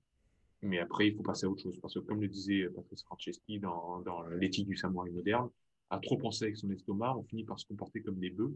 Euh, c'est exactement ça qui est, en train de se passer. Et du coup, si on reprend le concept de via negativa, est-ce qu'une personne qui retire ses deux Big Mac par semaine ou ses trois pizzas aura une meilleure mémoire qu'une personne qui, de base, n'en a pas dans son alimentation? Est-ce que retirer de la, de la mauvaise nourriture, des fast-foods, des produits industriels, aura un impact sur le cerveau? Forcément, c'est le cas. Et donc sur la mémoire par la suite? Sans doute. Sans doute. Euh, qui suis-je pour répondre hein? C'est sûr que j'ai pas fait de tests, j'ai pas fait d'expérimentation. Je suppose que euh, deux, deux jumeaux, mais alors parfaitement identiques, qui vivent ensemble, qui font les mêmes choses tous les jours, etc., tu en as un, tu enlèves, le fast-food, tu en as un autre, tu rajoutes vraiment des, aliments de qualité brute, non transformés, je pense, en toute sincérité, que le deuxième va avoir une meilleure mémoire sur le long terme. Oui, sur le long terme, ce que j'allais dire. Pas, spécialement à l'instant T, mais d'ici quelques années, effectivement, avec euh, toutes les conséquences liées à, l'inflammation notamment.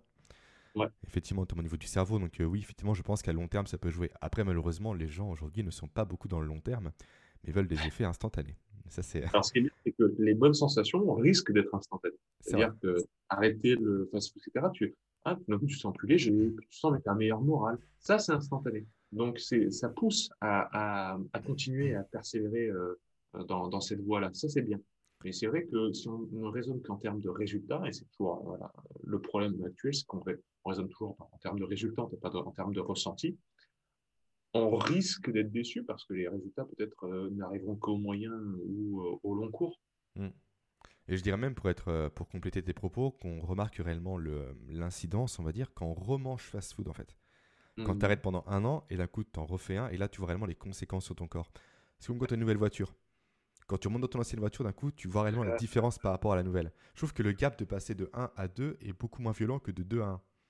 C'est sûr, c'est sûr. Donc, ouais, c'est c'est marrant. Et du coup, tu as des aliments quand même en particulier. Effectivement, tu dis qu'on ne peut pas se limiter qu'aux aliments, mais est-ce que les sources d'oméga 3, les sources d'oméga 6, est-ce que, euh, comment dire, les, végétaux aussi, les vitamines, les minéraux, est-ce qu'il y a des choses particulières quand même à implémenter? Ne serait pas spécialement pour, pour le cerveau, pour euh, la mémoire, plus pour le corps humain de façon générale, même pour la digestion, comme tu l'as dit parfaitement bien, parce que si on digère, on ne peut pas intégrer des choses, parce que le corps ne va pas se battre sur deux fronts différents. Donc, qu'est-ce que tu peux donner comme conseil en termes alimentaires à des personnes qui nous suivent, juste pour être mieux au quotidien, tout simplement? Sans dogme, sans rien, juste euh, les règles de base de, Pierre Dufresne par rapport euh, à l'alimentation. Alors, euh, l'alimentation antifragile que, que, je décris de, Taleb, c'est et, qu'il exprime par l'effet Lindy, c'est ne consommer rien qui n'était pas là il y a 1000 ans. Ou même qui n'était qui était pas là il y a 200 ans, si vous voulez. Mmh. C'est-à-dire, rien qui sort de sachet plastique. C'est simple, si c'était pas là il y a 200 ans, ne le mangez pas. Moi, je vais un petit peu loin, je dis, si ça ne sort pas de terre, si ça tombe pas d'un arbre, si ça ne vole pas et si ça ne court pas, ne le mangez pas. Et ne nage pas également. Ne négligeons pas les poissons. ne nage pas également, ne le mangez pas. Donc, euh, à partir de là, bon, ben, les choses vont aller très vite. C'est-à-dire les paquets de chips, non. Euh, les trucs qui sont dans les sachets plastiques, non. Euh, les trois quarts des trucs qui sont dans les supermarchés, non. Les fruits, les légumes, les poissons, les viandes, euh, les, euh, ce qui tombe d'un arbre, ce qui pousse du sol, etc. Là, il y a beaucoup plus de chances que ce soit intéressant, que ce soit pertinent. Donc, moi, dans mon alimentation, il y a ça. Voilà, c'est ce que je transmets dans les formations, c'est ce que je transmets dans mes stages, ou quand je fais des recettes de cuisine. C'est des aliments qu'on appelle bruts et non transformés, quoi. Euh, ça, pour moi, c'est la base de la base de la base. Et rien que le fait de partir sur cette ligne directrice-là peut tout changer pour une personne. Mais absolument tout. hein. La digestion, la perte de poids, le, le cognitif, euh, le moral. Voilà. Après, si on va fouiller un peu plus dans les détails, mais fouiller dans les détails, ça vient que après. hein. Mmh. C'est parce que les gens, ils veulent toujours savoir les, quand- combien il faut que je mange de protéines, quelles sont les protéines qui favorisent l'anabolisme, euh, les acides aminés, c'est quoi? La tyrosine, est-ce qu'elle est meilleure que la phénylalanine? Euh, les, les oméga 6, c'est plus inflammatoire que les oméga 3, alors je manger. Et, on rentre dans les détails avant de s'intéresser à ça. Mais voilà, parce que sinon, j'ai toujours des, tu sais, en, cabinet ou en, coaching ou quoi, les gens ils disent toujours qu'ils font attention à leur bouffe. Ils, euh, viennent te voir, ils, savent qu'ils viennent voir un naturopathe ou un, préparateur physique. Euh, ils disent, ah ouais, non, moi je fais attention. hein. D'accord? On regarde, mais mais tu manges rien de naturel. Tout ce que tu manges sort de, de sachets plastiques. Il faut savoir que on mange, on avale l'équivalent d'une carte de crédit en plastique par semaine. Carte Ah, de par crédit, c'est semaine 10 grammes par semaine. 10 grammes de plastique par semaine. Parce que les nanoparticules, une nanoparticule, c'est à partir du moment où c'est plus petit qu'un un grain de sésame. ok? Les nanoparticules, ça diffuse à travers le plastique. Donc, vous achetez une, une bouteille en plastique d'une eau plate, plastique, il y a des, nanoparticules de plastique dans l'eau. Si vous prenez un sachet plastique, une salade dans un sachet plastique, il y a des nanoparticules de plastique dans la salade. Mis bout à bout, ça fait que, au bout d'une semaine, vous avez ingéré l'équivalent de votre carte de crédit. Ça, ce sont des perturbateurs endocriniens. Donc, ça veut dire que ça perturbe vos hormones. Comment voulez-vous être en bonne forme si vos hormones sont dans les chaussettes? Ça- ça ne peut pas marcher là. Dont l'hormone de croissance dont on a parlé ensemble.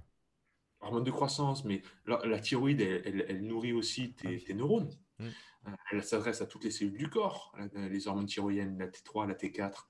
Euh, donc ça joue aussi sur ton système nerveux, ça joue aussi sur son système digestif, ça joue sur absolument tout en fait.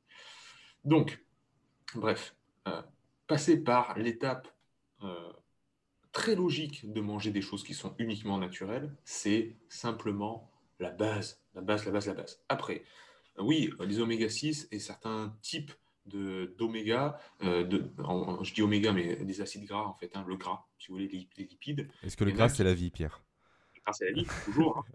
toujours rendre hommage à, à, à Monseigneur Caradoc, quand même, Toujours. ce cher croustillant qui, qui nous a, qui est dans notre cœur éternellement. Alors, Je préfère les petits pédestres, personnellement. Euh, Chacun sa team. c'est clair. Euh, Tu bien des le oméga, gras, ouais. c'est et- et le gras, c'est très bon pour la santé.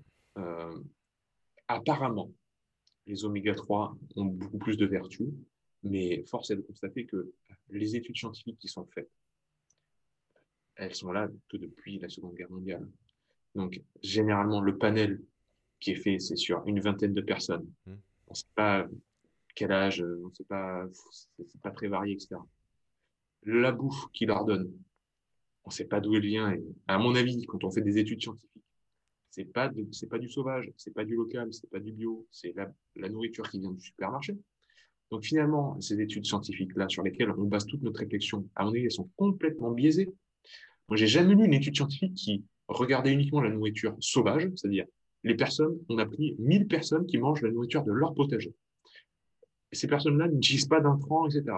Les viandes et le poisson qu'elles mangent, c'est uniquement soit du sauvage, soit euh, du bio et euh, rien. du- Enfin, ces études-là, moi, je les ai- j'en ai jamais vu. Mhm. Donc, Ça veut dire que les études qu'on a fait sur les oméga-6 qui sont euh, catégorisées comme pro-inflammatoires parce que sécrétant des, certains types de prostaglandines, enfin, certains types d'hormones inflammatoires versus les oméga-3 qui seraient bons pour la santé, parce qu'anti-inflammatoires, etc., elles sont basées quand même sur des études dont la pertinence est vraiment à remettre en question. Donc euh, là encore, je suis, je regarde toujours d'un œil assez euh, voilà, suspect ce, ce genre d'informations, mais euh, l'expérience nous montre que le régime méditerranéen, les choses qui sont euh, régime crétois, euh, qui sont variées, proches de la mer, riches en oméga 3, euh, nous montrent apparemment que ce serait bon pour le corps. Voilà. par rapport aux gens que j'ai accompagnés jusqu'à maintenant, ça fait une dizaine d'années que je fais ce métier-là. c'est vrai que j'ai eu beaucoup plus de, de, bons résultats à, promouvoir un régime de type voilà, méditerranéen qui va être riche, avec beaucoup de produits de la mer, avec justement ces oméga 3-là. Euh, bon, voilà, sincèrement, je ne vais pas aller plus loin que ça parce que pour moi, ce serait, je sais pas, ce serait, baser mes propos sur des choses qui, euh, sont euh, que, que, je décris d'un autre côté, tu vois, quand je décris euh, justement cette segment, segmentation des, informations, ségrégation même des informations, on dit c'est cette molécule-là qui est importante à mettre en avant, etc. Euh, je suis beaucoup plus sur la globalité et, euh, l'adaptation euh, de, de, de, la, de, la, nourriture à la personne, à sa physiologie. On est plus sur le fait du coup de retirer le non naturel de nos assiettes, plutôt qu'entrer dans ouais. un degré de détail qui potentiellement est inutile et qui va potentiellement effrayer les gens en plus. Clairement. Clairement, alors que tu sais, le début de, de ma carrière, entre guillemets, de naturopathe, euh, coach, euh, préparateur physique, tout ça, je l'ai fait à l'inverse. Hein. J'étais le premier à dire euh, il faut qu'il y ait ces acides, ces acides aminés essentiels. Euh, il faut qu'il y ait ces acides gras oméga 3 essentiels, tant de grammes par jour. Il faut que tu aies ça absolument dans ton alimentation pour que ceci soit là. Et plus j'ai avancé, plus je suis allé dans la globalité des choses. Ce qui ne veut pas dire que maintenant, quand je travaille avec des gens qui ont fait le cheminement de la globalité, qui sont vraiment dans les mmh. détails, et le pire du pire, c'est les sportifs pros. J'accompagne des sportifs qui vont aller euh, à, à Tokyo, hein, aux Jeux Olympiques. Euh, certains, un, un, judoka et euh, un coureur à, à pied. Euh, là, on est dans le détail. Là, je sais que je m'adresse à un public qui va pouvoir recevoir l'information. Et parce qu'il a fait le chemin jusqu'à maintenant. Voilà.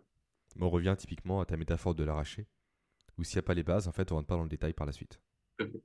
La boucle est bouclée. bah, c'est bon pour moi, tu as des questions, Pierre. Est-ce que tu as des choses que tu aimerais rajouter par rapport à cette thématique, par rapport à autre chose? Non, je pense qu'on a fait, euh, on a donné pas mal d'infos, on a fait le tour de, euh, de la plasticité, de l'apprentissage théorique moteur, euh, de cette, cette globalité de l'alimentation finalement. Et, et, je pense que ça va plus soulever de la frustration chez les gens que, pas avoir la frustration crée une action, on l'a vu ensemble. J'allais on... dire. Tout est orchestré depuis le début, Pierre. On a, on a tout mené ensemble. Je trouve pour votre plasticité, donc profitez-en. Là, là un gros bain froid pour figer toutes ces informations-là. Et, euh, et, on est parti pour l'apprentissage. Nickel. Et on va conclure sur ça. Merci Pierre encore une fois de ton, de ton temps. De Merci Jérémy. qu'on a passé ensemble. Ouais. Et puis au plaisir de se retrouver, euh, je ne sais où, peut-être par mail pour échanger sur un, un certain chapitre qui sortira demain, euh, vendredi pardon, de cette semaine. Et j'ai hâte. Moi aussi. Passez une belle journée, Pierre. À plus. Merci beaucoup, Jérémy. À bientôt. Salut. Ciao. Et voilà, nous arrivons maintenant à la toute fin de cette série de podcasts. Alors j'espère sincèrement qu'elle vous aura plu, qu'elle vous aura intéressé et que cette thématique de l'apprentissage et de la connaissance et de la mémoire d'ailleurs vous aura intéressé également et qu'elle vous aura, on va dire, éclairci et éclairé sur tout le chemin potentiel que vous pouvez parcourir pour optimiser votre performance professionnelle. Encore une fois, se cantonner au dogme du quotidien, à savoir la productivité, à savoir la communication, à savoir le management, c'est bien. Mais quand on n'a pas les bases pour acquérir ces compétences, pour acquérir ces connaissances-là, vous allez perdre tout simplement votre temps à chercher à développer vos compétences de management ou de communication. Commencez par la base, commencez par l'apprentissage, commencez par la mémoire et développer ces compétences autres vous sera par la suite beaucoup plus facile. Allez, je l'ai déjà beaucoup dit, maintenant je vous laisse tranquillement et je vous dis à très vite. Ciao